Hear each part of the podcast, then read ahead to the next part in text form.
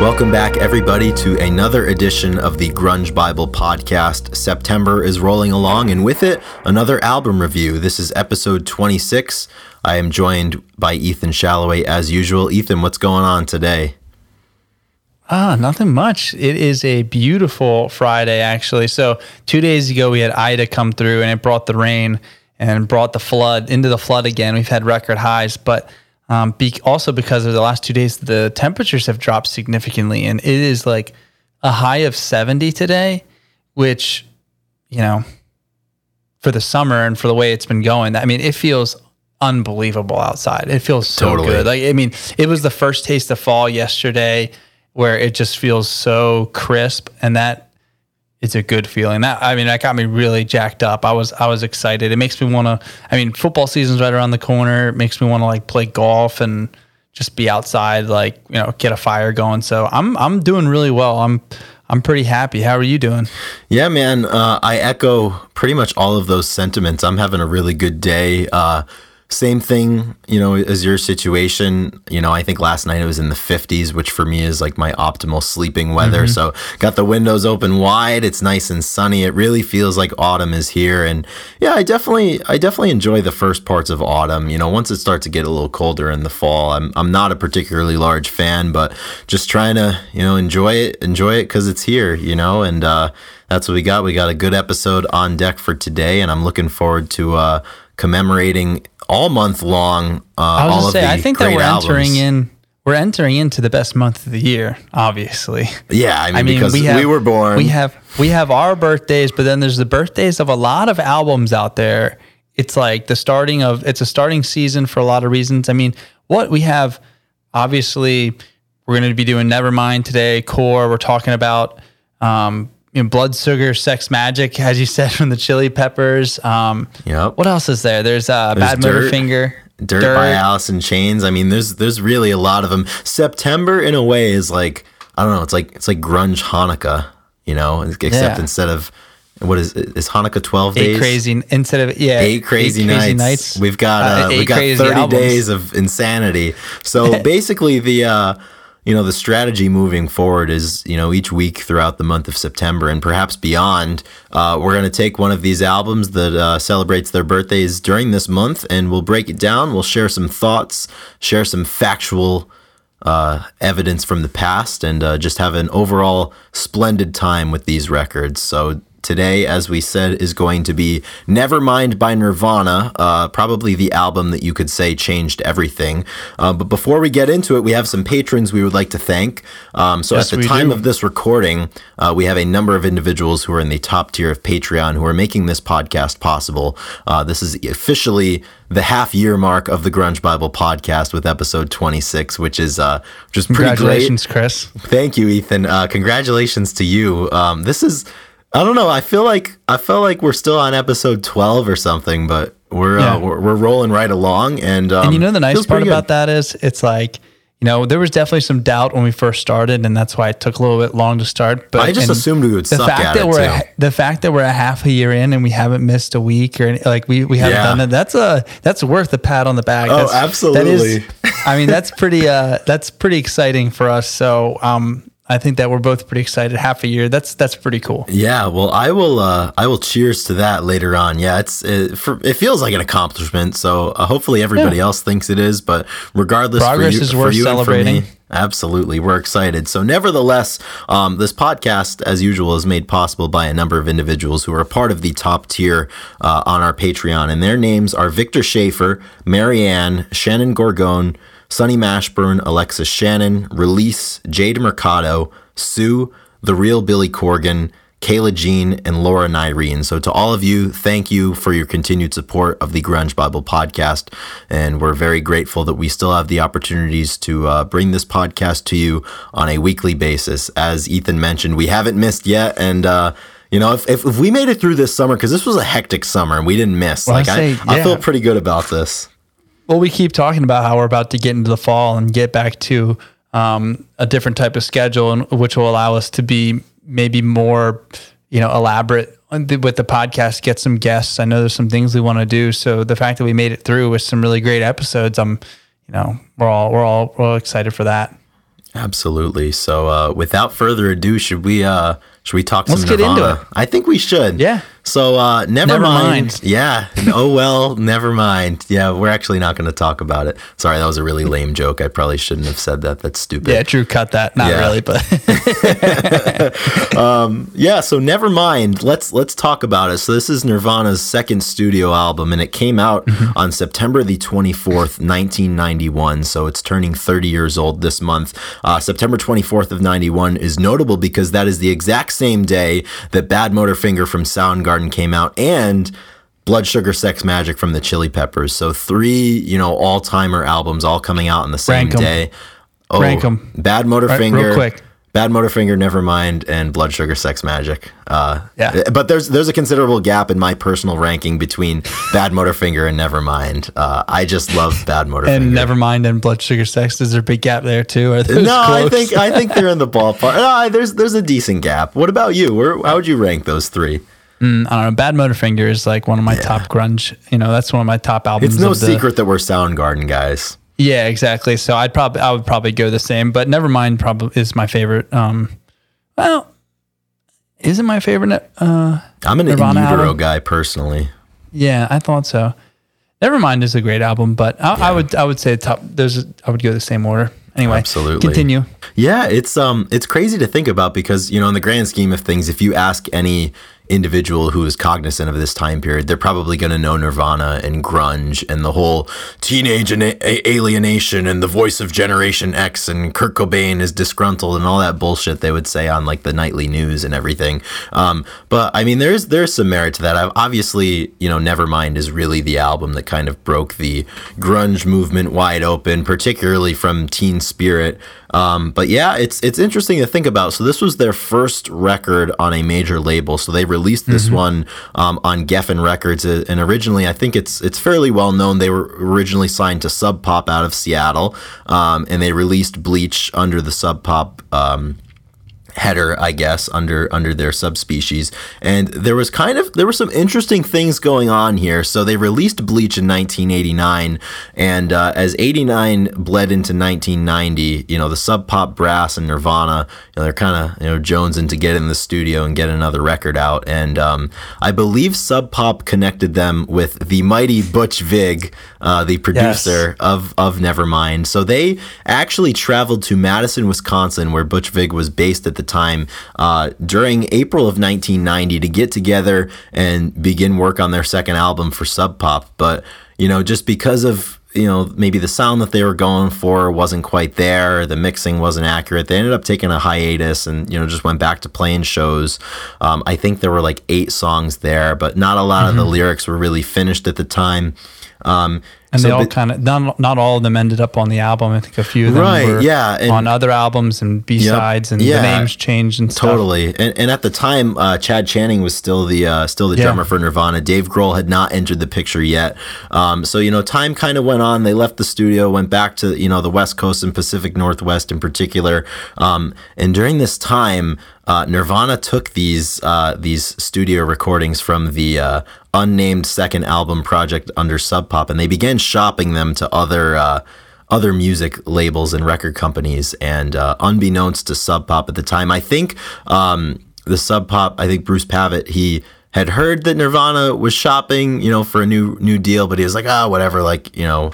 I signed them, you know, I think we'll be we'll be okay. But they eventually ended up signing with Geffen Records and they used the Sub Pop album to, you know, demos as, as the demo tape to get them signed to Geffen. Um, and then they ended up going back into the studio um, this time I believe in Van Nuys, California, with with Mr. Vig once again. And uh, at that time, Dave Grohl had joined the band, and they went in and they ended up recording and cutting and mixing and finishing off what the world would know as Nevermind. Yeah, that's um. I, I was also I was reading about it, and I guess they were they were they did some funding, some some concerts to some local shows to uh, earn gas money to get to the studio, and I guess Mm-hmm. they played "Smells Like Teen Spirit" on the streets, like right before they they sent it to uh, Vig. Yeah, it was like their first reco- their first performance of it before you know Um, yeah, before obviously before, it they, had come they out. knew what they had. Yeah, yeah, it's it's weird and to it's think pretty, about. it's pretty crazy. It is crazy that they. I mean that yeah, Dave Grohl jumped in um, in the middle of all this. Um, after Yeah. Chad left. I because I think he was a part of the tours. He was a part of that that tour stretch they did, and then once Mm-hmm. the tour ended, Chad left, and then they had saw Scream play, um, and they really liked obviously Dave and and the band. Scream, I guess, disman uh, dismembered, and it fell into place perfectly. Where Grohl was like, "Hey, can I come and join?" and and or or did they reach out to Grohl? I'm not. I, I, guess actually kinda I don't know the specifics, but it's really interesting, you know, because obviously you know Channing had drummed for them, and I think Dale Dale Crover did for a little while as well. Um, Oh, you know, it's it's kind of one of those things that a lot of people say about you know Pearl Jam with Dave Abruzzese. It's like you know when that drummer, it just goes to show you how important you know a fantastic drummer is, and, and Grohl just fit with what Nirvana were trying to do back then. You know, in in you know 1991 and it sounds like dave grohl's drumming was just made for nevermind uh, you know similar Yeah. to what people say about dave with you know the verses album or certainly the live performances of 10 um, you know and it's just kind of really one of those things and you know it's it's interesting because this was uh, I think I, I tend to forget sometimes too that there was a Nirvana record before Nevermind, just because it was their big hello to the world, and obviously it became bigger than probably anybody had ever imagined that it would. Um, you know, so it's it's a really interesting snapshot just to kind of see where you know all of their songwriting was at, and you know Kurt's you know where Kurt's songwriting was at, and it's interesting because Dave Grohl said afterwards, you know, with Kurt the music was always the first priority, and then the lyrics would come second, uh, and it's it's interesting, you know to kind of think about that because for some reason with me like I always just assume and think that you know the lyrics might be this paramount thing and it's like I have this message to deliver. And you know, I think Kurt was really just after how it sounded and and Dave seems to uh seems to verify that. But regardless of you know what the priority levels were I mean talk about you know going into the studio and coming out with something like Nevermind. I mean that's a that's a fair accomplishment I would say. Mhm. Yeah, and I think they had they had a very specific you know sound they were going for, and that's why they got Butch Vig to do it. And and I, I know that they were uh, they I, they didn't want it to be finished. They wanted like a real. I think they re- they really wanted it to be raw still because I mean Bleach was a very punky um, album, and and but I do know that they were trying to be a little bit more intentional with the producing. I think, and that's why they got Butch Vig. Yeah. Would you and- agree? Yeah, I would agree. And I think a big misconception about Nirvana and about Kurt Cobain is that they were not interested in being commercial successes. Um, I, I think that was something that was a priority for them, you know. Uh, and I think you can hear it in this record because when I hear Bleach, for example, like I, I just hear a punk record, you know, I, I don't I don't hear what grunge is, and you know, with this one, it's it's it's packaged up, you know, in such a way that you know, of course, it was going to be you know commercially successful. I I don't think it would be as successful as it ended up being if it wasn't for the Teen Spirit music video. I think that just you know just the rare intersection of mm-hmm. time and space where the stars align. What are, what are your thoughts? Do And you, you think? just- yeah.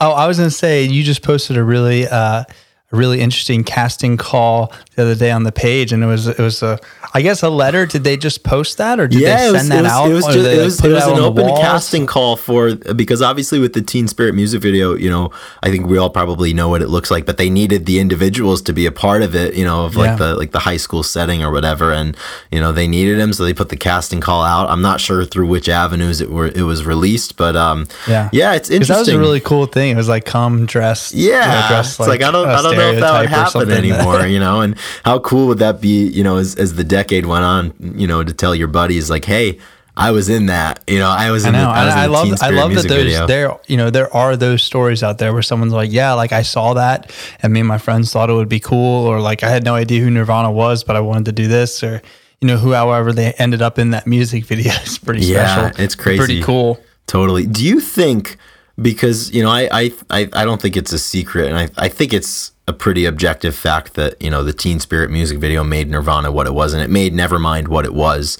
uh, commercially at least. So do you think without that would they have found commercial success? Because I'm assuming they wouldn't have found that level of success, you know, without the help from Yeah. MTV. But um, So what do you what do you take, think? Take that, take that song out If completely. they didn't, like if they never did a music video for for Teen Spirit, Yeah. what do you think would have happened? Because they ended up selling like they they were doing a rate where I think you know by the time that had come out, they were selling like three hundred thousand copies a week uh, because it just Yeah. it just exploded.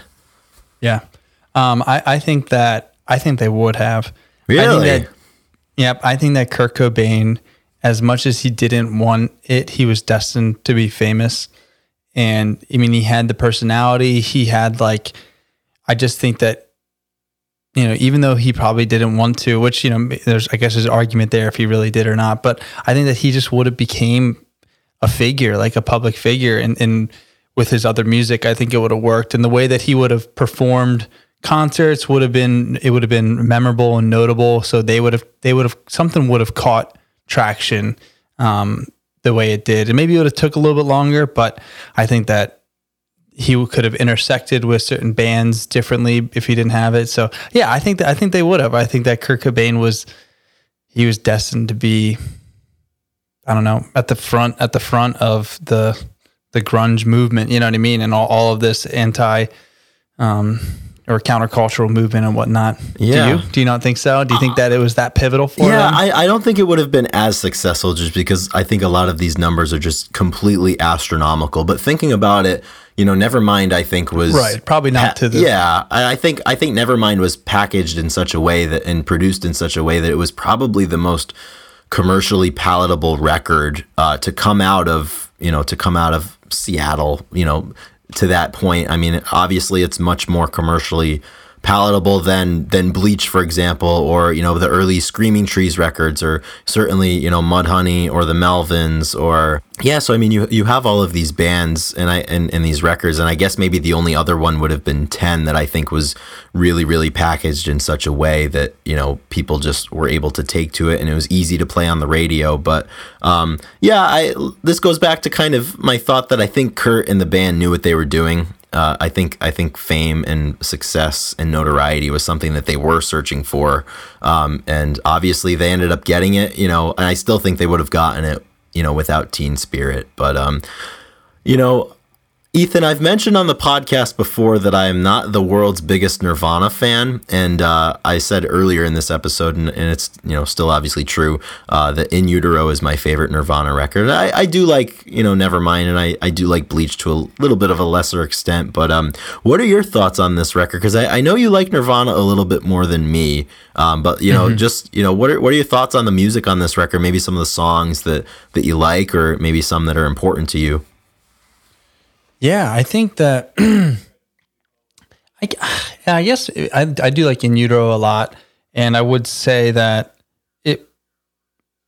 I don't know if I like Nevermind more or less. I mean, I, I've I used to when I first got when we first started the the page like five years ago. That's when I, I listened to the most um, Nirvana. I haven't listened to them exclusively um, as much since then, but yeah, so it's it's probably been a little bit while, and and you know, I think my when I when I look through the album like and in its entirety and the songs that are on there, and like obviously it smells like Teen Spirit, In Bloom, um, Come as You Are, Breed, Lithium, like these are I mean Territorial Pissings and Drain You. There's all the songs that um, I I don't know I kind of attached to Nirvana when I think about it. So I think subconsciously this is al- this album is definitely I think my favorite and um I don't I don't know. It's just it just seems oh it has and it and it has Lounge Act on it, which I, I've talked about a, a bunch of times as my one of my favorite songs.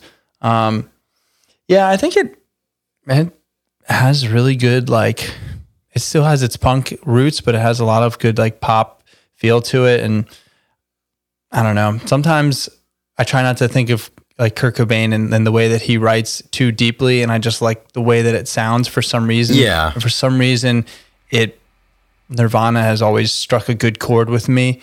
Um, I think, like you said, a little bit more than you. I think I can kind of I can kind of listen to, like in a way, listen to a mess and like it. Like I Yeah. can kind of Yep. I, I get I get away with like li- uh, palating some maybe not so I don't know treasurable instrumentals and whatnot and I like that about I, I've I've always I mean I've always appreciated that with Nirvana, and I've liked that with other bands when people are not so polished. So, um, I don't know. I really don't have a grand like a grandiose reason of why I kind of enjoy Nirvana, and that's usually when people are like arguing with me of why they don't like them. They're like, you can't even like pinpoint why, and I'm like, Yeah. I know, and I it feels you know.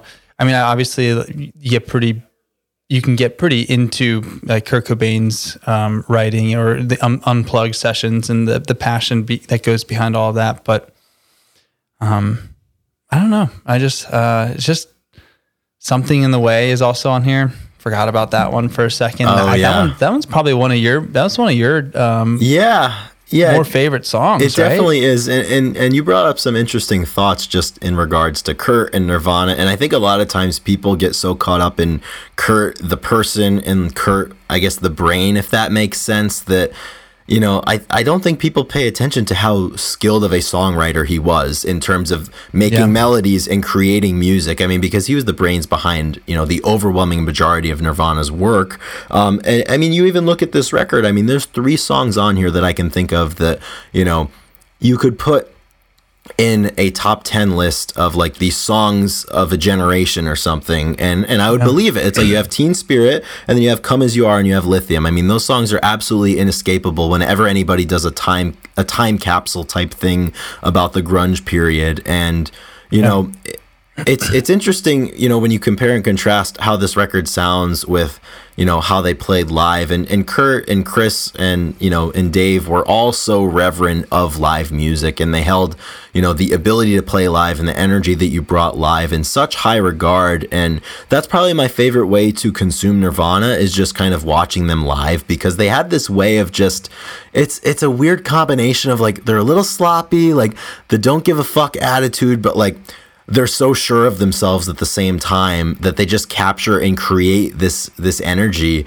Um, the you know you give me Nirvana in a small like club type atmosphere, like right before this broke out, you know, right before Nevermind Yeah. blew up. I mean, I don't know that you can beat that. I really don't. Yeah, yeah. I posted the other day. I, I just posted um, negative negative creep Mm-hmm. in one of the comments on YouTube, and so I, I, I pulled up a show, and it was an, a 1990 show with with Chad on the drums, and and I remember.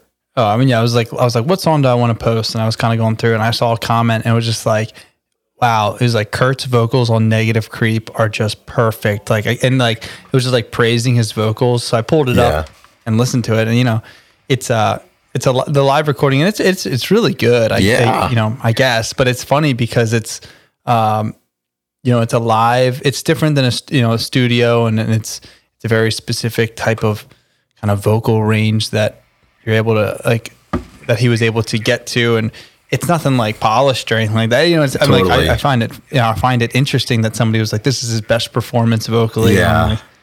you know, it's not so. Uh, Yeah, exactly. just, it's just funny. It's funny to say that. yeah, in a way. I, I think I think a lot of us, myself certainly included, can fall into the trap of just kind of thinking that Nirvana and their performances and their just approach to music was almost accidental. But like, I think they were very aware of what they were good at, and they were very aware of what they could do together that would sound good. Um, and especially, I mean, some of those live sets because it's like, you know, sure, like you know, Kurt wasn't playing, you know, Stevie Ray Vaughan's solos on the guitar, and you know, his voice wasn't like. You know, I don't know, whatever vocalist you, but like the things he did, he did so well. And it's funny. So you mentioned that one show, but there's another one they played at um, the Moon Cafe in New Haven, Connecticut. I think it was September 26, 91. So like two days after, um, two days after Nevermind came out and they play a great set. It's a really small venue. And I think at that time, you know, obviously Nevermind had been out for like two days. And I think Teen Spirit had been out as a single for like I don't know, like just over two weeks. And yeah, it's just like the energy. Like I, I think, you know, it's like that meme that I shared once about Kurt Cobain with the Mr. Rogers thing. It's like, I'm not very Oh, good yeah. at it, but it doesn't matter. But like not being they they he, this is gonna sound stupid, but like they were so good at not being very good at it. You know, like Kurt Cobain was Yeah. just so good at his style. And, you know, I, I outside of the punk sphere, you know, there was really nobody else that probably made that style palatable and, you know, consumable for the masses. And I think that's part of what made Nirvana so successful. And it's part of what made this record so successful is they just packaged up that, you know, punk atmosphere, underground punk, and just kind of made it available to everybody and easy to digest in a way. Mm-hmm. Yeah, yeah, it's a good a good synopsis. I'm trying to think of another like band or or or s- front man that would be similar. It's it's definitely hard to hard to really. Yeah, like I mean, Compare. somebody that comes to mind, I guess, a little bit is just like you know when when Soundgarden and Chris Cornell would play like "Searching with My Good Eye Closed," and it would just be like super slow and sludgy and stompy. Um, you know, that's and it definitely got a little like in the best way possible. Obviously, a little sloppy, just like Nirvana would. I mean, it's not it's not well rounded, but that's part of what makes it so good, in my opinion. You know, live. Yeah. Right. You know. Yeah. It's, yeah. Maybe maybe Isaac Isaac Brock. Yeah, yeah, exactly. In a way, it's I think they all Like channel why? kind of the same thing that it's not I think music sometimes it's not so much about whether you hit the notes or whether the notes you hit are complicated or whether it takes a lot of technical skill to do it. It's I think it's about the emotion that comes from it. And Kurt I know was very big into that. There's, you know, many many quotes there from his journals and from interviews that it's all about the energy derived from live music and it's about what's mm-hmm. behind it. It's Yeah. not about, you know, necessarily how good you are, whether you whether you hit that note perfectly or not. And you know, Right. I, I think for all the people that are critics of Nirvana, you know, they kind of forget about that. But I really, I really don't think it's that important. You know. Yeah. Um, so uh, I have a question for you then. Well, I was I was reading and, and said that the album originally was t- going to be titled Sheep because uh, and Kurt Cobain he, he said that it was going to mimic the people that were going to buy his album, and so he wanted to call it Sheep. And then I guess one day he came in and told Chris that he was just bored and tired with the album title, so he just wanted to call it Nevermind. Do you think that it would be commercially just as big if it was called Sheep? Yeah, I think so because um, I, I don't think people would have gotten the joke. Um, you know, because I, I I'm assuming the whole sheep thing is like, oh, like they're just following along because like somebody probably told them they were supposed to listen, not because they actually like it. Um, and Yeah. obviously there was a lot of that that entered into the grunge sphere, and you know, I have my thoughts. I I don't think it would have mattered what it was named. You know, Really? I, Yeah. I, I really don't know. Um, yeah. What do you think? Um, Imagine we're talking about right. Nirvana's I mean, de- never- big big album, debut Sheep. album. Exactly. Exactly. debut with Geffen. Exactly. Yeah. I actually, it- it- I guess it could, it could definitely. I mean, it probably would aged pretty well. Yeah. Um, and be significant. Didn't like Pink looking Floyd back, have an album called Nevermind- Sheep, or was it just a song? It, definitely a song. Yeah. I did I, just a song, and that that was that's a really. I did a um in a utopian dystopian class in high school. We we listened to that and dissected it, and it was That's it was great. pretty awesome. A very very interesting music video. I love that. I think it's just yeah. I think it was actually just pulled from a movie, maybe, but it was perfect. Um, yeah, I don't know. I, I think that it probably would have um, a really similar, you know, success, but maybe maybe even a little bit more because it would have more like figurative meaning. But I mean, never mind. I guess Kurt has you know said that's kind of his view on a lot of things, and his it was his persona at the time, and just Yeah. kind of uh, dismissive in a way, but um, people don't really think of the album. I don't think really. Um, they don't think they like take the title under a microscope like they may may have if it was called Sheep. But I can't really I can't think of it in that way in that alternate reality. No. I'm glad they switched it. yeah, I think I think Nevermind is just it hits the nail on the head with just I think what their whole mo was back then, you know, and just a lot of a lot of those things. And I mean, even like with the sheep title, I mean, they basically touched on all of that with um with In Bloom, you know, with uh Yeah. I believe the chorus there. It's basically you know, it's like the they're singing along, but you know they don't they don't really know they don't really know what it's about, and they, they wouldn't get it either. Um, yeah, it is. It is interesting, you know, for somebody that admittedly didn't really put that much time effort. Well, I shouldn't say that, but didn't emphasize, you know, the lyrics. Uh, you know, he certainly was a great uh, writer of lyrics in, in his own right, Right. obviously. And and I think you know, in terms of, I think a lot of the reason why people you know analyze him underneath such a microscope, both him and his music, is obviously I think because he died so young, uh, you know, in 1994 at the age of 27. But it almost it's it's such a weird thing that society does. It's like when somebody passes tragically and passes before their time, society just it, it adds to their mystique a little bit, and it adds to their you Oh, know yeah. just kind of weirdly heightens their legacy or it makes you pay more attention to it, which is a strange, you know, dichotomy, I think, but it seems like it happens with everybody who passes away. Just like, I mean, there's always renewed interest in an artist after they pass away. And, you know, Kurt has, mm-hmm. you know, like the cliche, it's, he's, he's been 27 for the last, you know, 27, 28 years, and he'll always be that. And, Yeah, it's interesting to think about, but I mean, this one, I mean, it is the success of all successes, and I mean, top to bottom, it's just such such a great record. I mean, you mentioned, I mean, something in the way is obviously one of my favorites, but additionally, I love territorial pissings on a plane, uh, drain you. I mean, they're just, it's weird, like. Like you said earlier, I think you mentioned it. It's it's really great pop writing. You know, people probably don't want to don't think about it like that, but They don't want to say that. it's yeah. it's great pop music. Yeah, and like I think I think they were quoted like Dave. I think Dave and Dave Grohl like when it came out wanted to be more like less finished and Totally, whatnot. yeah. And it sold millions of records, and I think that you know he he had to say that or something. You know, and, like he I think they knew what they were doing, but they had to be like, this isn't what. yeah, because you know, it, was, it to- was part of it, you know, and and it was so funny. My my favorite Kurt Cobain quote because every so often we'll get somebody on the page like calling someone a sellout or saying like, "Oh, you're you're a fucking poser" or something. And Kurt Cobain in an interview, I think around ninety three or ninety four, an interviewer asked him like, "Well, how do you like how do you react to people that call you sellouts?" He was like, "I wouldn't blame you know your."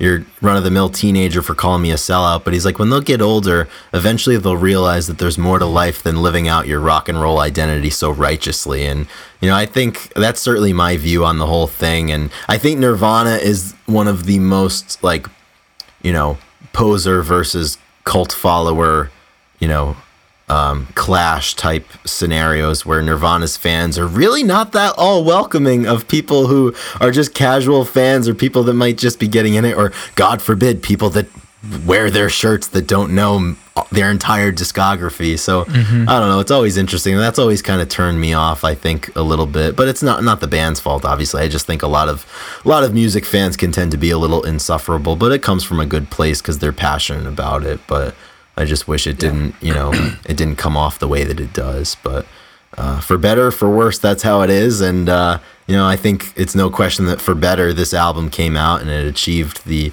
heights that it did, and it, you know, has given us at this point, uh, you know, 30 years of enjoyment. Yeah. um. So yeah, if you had to pick, I guess if you had to pick a, a song that you would that you could say play at the end of this episode to take us out, what song? What song would we play for Oh man, I love the the people? I love the beginning of Drain You.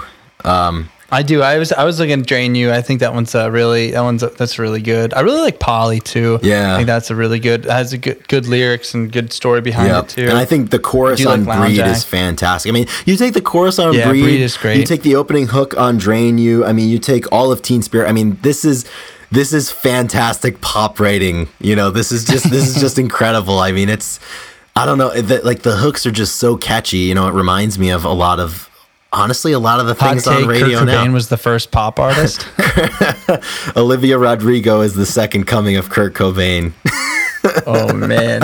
That's What- gonna upset it- some people. Our friend Olivia Rodrigo, friend friend of Grunge Bible. But She does follow. yeah, Yeah. it's interesting. So one other footnote about this record that's been in the news lately is the uh, I was gonna say, Yeah, are we gonna, I are we gonna I- recreate an album cover, yeah, Chris? I- Me and you? yeah, yeah, we're gonna raise money for Grunge Bible. We're gonna pose nude and uh, yeah, it's gonna be great. Uh, it'll be up on the Grunge Bible OnlyFans. But yes, the um, the Nirvana baby, who is now a grown grown individual, uh, has recently sued the band. Um, so I'm gonna be honest. Like I haven't, I have not read the specifics. I don't know this person's name. Um, I, you know, and frankly, I don't give a shit that he's suing. You know, uh, I know he said he. Yeah, we'll leave the name out, I guess. Yeah, I mean, you can look knows it's all probably. public information, obviously. Like, I don't really care that he's suing. Like, I mean, the grounds of the suit seem to be a little shaky because like his parents agreed to it, so it sounds like he's got beef with his parents, if nobody else. But like, fuck, man, this thing 100%. sold like over 30 million copies. Like, he's probably deserving of some amount of money. Um, and I, I don't know. I just I, like somebody. The somebody said the funniest thing on the page. just come out and ask him. I Yeah. wonder if he's. I wonder if he's ever asked him before. Be like, hey man, like, like, uh, you know, we made a bad Yeah, trade how deal much? back How in the is day. like a, like uh, you got hundred G's Could I get for some me or something? royalties? Yeah, Like, seriously. yeah, just give me one month of uh, one month of like the gross I, sales I or have a something. feeling that Dave Grohl would do that. Like, if they went and talked to Dave Grohl. I mean, none like, of the like Dave, Dave and Chris are probably not strapped for cash. I mean, Dave Grohl has been in every single band since 1995, and you know, I mean, Nirvana on its Yeah. own is probably a well-oiled cash cow at this point. But I don't know. So Oh, yeah. somebody somebody on the page said something really comical. They're like, "Oh, like this is this is an assault on the band's legacy." Like, I don't think it matters at all if somebody sued Nirvana. Yeah. Like, I, I don't think it, That's it pretty tarnish, extreme. like- I wonder how you know yeah, you're how many bands how many bands over the years have been sued. all Chris? of them. They've all been fucking sued. Led, Ze- Led They've all- Led Zeppelin's in court every other week over something. Yeah, You know? there's probably a lot of bands that are bankrupt that you don't know about that are still super famous. You know, like you know, what I mean, exactly. that lose that lose these suits. Yeah, so I, I just Yeah. I, I just find it comical that people yeah, that's get pretty extreme. Yeah, I mean, like I don't I don't care. Like if if Nirvana gives this person, you know, a million dollars or ten million dollars or or a hundred dollars, like doesn't impact me. I don't really care. Like the music is still the music, and the cover's still the cover. We've all seen it. We all know what it is. Um, I just personally think he probably deserves a little bit more money than what his parents gave him. Uh, what his parents Right. what his parents got at the time for it. But I mean, also at the time, nobody knew it was going to be that successful. So you know, it's like it's like a big Yeah. it's like a big stock. You know, if you you invest and uh, next thing you know, it goes to the moon, and maybe maybe it doesn't. But I don't know. Um, what what Mm-hmm. Are, what are your yeah, thoughts on this? Because I know I've been outspoken about it on the page, but I'd, I'd love to hear Yeah. what, hear what you have to say about about the great suit of Nevermind. Yeah. I mean, I, I do agree with you that this guy probably deserves some more money, especially because he his parents got the money in the first place. So he probably didn't get any money technically, but he he has done I think he did the tenth, seventeenth, and twenty fifth anniversary like reshoots Yeah. and stuff. So he's so he's worked I guess he's like, you know, he's worked with Nirvana before. So it's not like he's been dormant for thir- 25 years. So um, I mean, it's to me is it's a little bit it's a little bit lame because I know that it's brought him a lot of like I don't know work. I, I don't know it's probably got him a lot of fame and money through like through its own channels. But um, again, like I'm not I'm not the one who's on the title on the front of Nevermind. Right. Yeah. Like I don't So, know how he feels. yeah, I- you know, and and and he certainly. I think it's well within his rights to feel differently about it now than he did maybe 10 years ago or 15 years ago or even five years ago. Yeah. Um, because I know personally there's a lot of things in my life that I was probably, I, I might have thought of positively back in the day that I don't now or vice versa. But I don't know. I just think. I would be. I you think know, I would be the most happy, and I know this doesn't matter. I would be the most happy if they would be like, you know what, we're just going to drop the suit, and then like we talked about it, it's all good. They're going to drop the suit, and then Nirvana Just paid like them 10 settle out of court something. or something. Yeah. Yeah, or they, yeah, you know, and then like, you know, they just see, I just see a Venmo charge and it's like Nirvana pays Yeah. Nirvana baby $10 million I, I hope his Venmo is actually shoot. at Nirvana Baby. yeah, I, Yeah, I don't know. then- so we can just be like, oh, and I can like it or maybe comment and be like, good, happy for you guys, and then move on. yeah, But, like, it's a little lame, but who cares? I mean, I'm I am all for.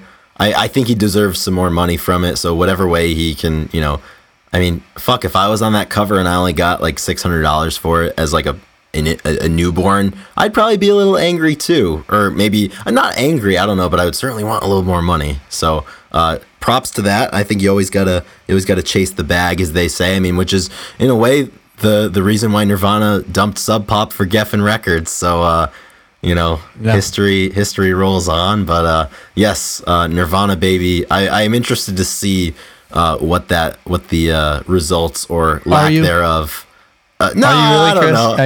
You- you, you know why I'm interested? I'm interested because I can use it as cannon fodder for engagement on the pages because people eat that shit up. So you gotta you gotta play. play I'm gonna the- look for. play I'm to the gonna look for the. You know what we should do? We should definitely post the 25th anniversary reshoot, or I don't know. I, I don't even know what it looks like. I think I did see it once, I've, but we I've should seen it post. before, yeah.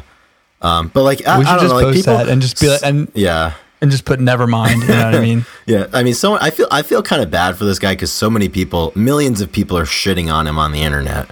Um, Oh yeah, you know, which I I don't know. there's a lot of people a lot different than us Yeah, that are. and if you were if you were in that position, I don't think just being on the album cover would do it for you. I think you would see a little opportunity for some cash incentive. So. Uh, you know, I, I, I reserve judgment uh, until I am in that situation. I don't think anyone's going to ever ask me to pose nude in a pool for an album cover that's going to sell 30 million copies. So I guess I'll never know how he feels. Uh, so, you know, it's up to him. Yeah. It's up to the band. Tell it to the judge. Yep. Never mind. Yeah, Anyway, never mind. we- yeah, we're, we we're, we're done with that. But yeah, I mean, that's So- a it's a hell of an album. Yeah. Yeah. It really is. So, uh, if you guys if you guys like what you're hearing, if you guys like this banter about Nirvana Boy and all this stuff, and never mind, uh, you guys know obviously you're here listening. So we thank you very much. Continue listening. If you go to the Grunge Bible website, you can find the links to all things Grunge Bible. We have some merchandise. We have Spotify, Apple links. Um, if you want, or YouTube, if you want to move platforms, we have our Patreon link there, and then of course we have our Instagram, Facebook, and new TikTok that Chris is um, hammering away. We, I saw, we, we have you over some 1,200 followers now. Yeah, we have. Uh, we I think last time we sat down to record, which was like five days ago, we had like 600. So uh, exponential increases here. So the Grunge Bible TikTok and the Grunge Bible Twitter are uh, making some movements here. So uh, throw those a follow if that's your thing, and if not, you know I don't know what to tell you. It's you know it's it's fine. I don't really care. Yeah, just yeah, just pick one. You, I don't. Yeah, I don't care which one you follow. Just pick one and just commit to that.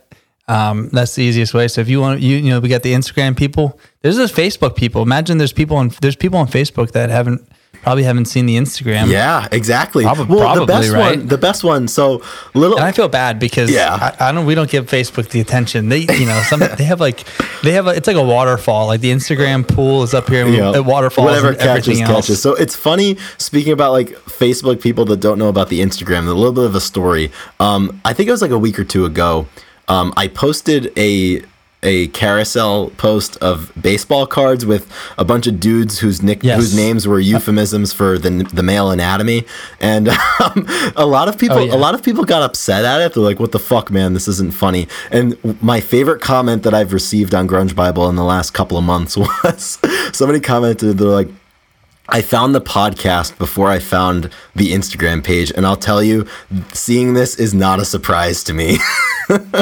Wait, so because he was listening, they found the podcast. yeah, they found the podcast first, and then they found about the page. So they've been listening to us, and then they recently discovered the Instagram page. They're like, oh, it's the same people, and they saw that. They're like, this is not a surprise after listening to these guys on the podcast. so we're hitting home runs That as far as I'm concerned. That's the best compliment we could get. That's amazing. So he's here to stay. yeah, Right? yeah, he is here to stay. Wow. Yep. That's that's that's actually an incredible Yeah, comment. that fires me up. That was an incredible incredible story. I love that. You never know. You never know where where people are going to uh, discover you so from. they found that they found the podcast first. That's pretty cool. I don't know how that happened. Mm-hmm. I don't know. I don't know how that happened. I mean, I guess I guess when people are looking for podcasts and they go to the search bar and they just type in grunge. Yeah. maybe, so you know. name drop. Uh, their name is Jordan. So Jordan, if you're listening, uh, thank you so much. Uh, y- you don't. You may not have known at the time, but that comment made made my day. And Ethan, I think it might be making your day now too. Yeah, Jordan, thank you very much. I'm glad that uh, I'm glad that we can shout out somebody like that, and they hopefully are going to be able to hear it. So Absolutely. props well, they to listen you. to the podcast, so hopefully, hopefully they do hear it. But uh, nevertheless, is it time for some song of the week before we uh, head out into the world? Yeah, yeah, let's do it. Um, let's see. Do I have anything? I got to take a quick look. Do you have any? Uh, you have some stuff lined this, up. This I week think has I got been some. Yeah. yeah. This this song of the week edition is kind of strange because it's the first time in a while that I haven't been really chomping at the bit to share anything. Um, so I'm just gonna pick something that is on one of my uh, more recent Spotify playlists, um, and it is by a group called Porches, and it's a song called Range Rover. Um, so I actually saw it. I discovered it because. Um, uh, June Swoon, uh, one of our one of our favorite artists, actually, she shared it on her page, um, probably now maybe a month, month and a half ago, and uh, you know, I, I really value her music and uh, you know value her musical opinions. So I was like, yeah, I'm gonna check this out. And it was actually really solid. Um, it's kind of like a like a synthy, like drum track poppy type thing. I don't know if I'm doing a good job of describing it, but nevertheless, I enjoy it. It's like a two minute long song, so it's a quick hitter too. Um, so if you're deranged Nice. like me, you can listen to it many times in the span of 20 minutes and really get to know it. Um, or you just throw it on a playlist and it sounds good. But yeah, uh, my song of the week is Range Rover by Porches. Awesome. No relation to the Pearl Jam discovery. song, but uh, you know, Porches, Porch, It's pretty close. Yeah, close enough. I love. Um, yeah, I love music discovery through other people that I trust and that I can. Yeah. yeah, that I can believe when they say this is a good song. So Yeah. I always that makes wonder- a total. I always, yeah, I always wonder if on my personal page, if w- when I share like a Spotify link or something, if if people actually click on it and who clicks on it. Maybe there's some Yeah, who secret who- musical admirers out there, but who knows? Yeah. If that's you, speak up. Yeah, or forever hold your peace. I need to know. I, I know. I actually just posted something the other day and I was thinking that like, yeah, let people know I have good taste. Send it out know. in the world, Why do I, why do why am I doing Yeah, this? just send it out. No, I I I do it though because like when other people do that I trust, and I can I like, like listen to Yeah. the music. I'm always like pretty happy. So I'm like, you never know. Yep. I was like, this is this could be good. Yep, I've got a list of Um, people my song- too. Yep. Yep.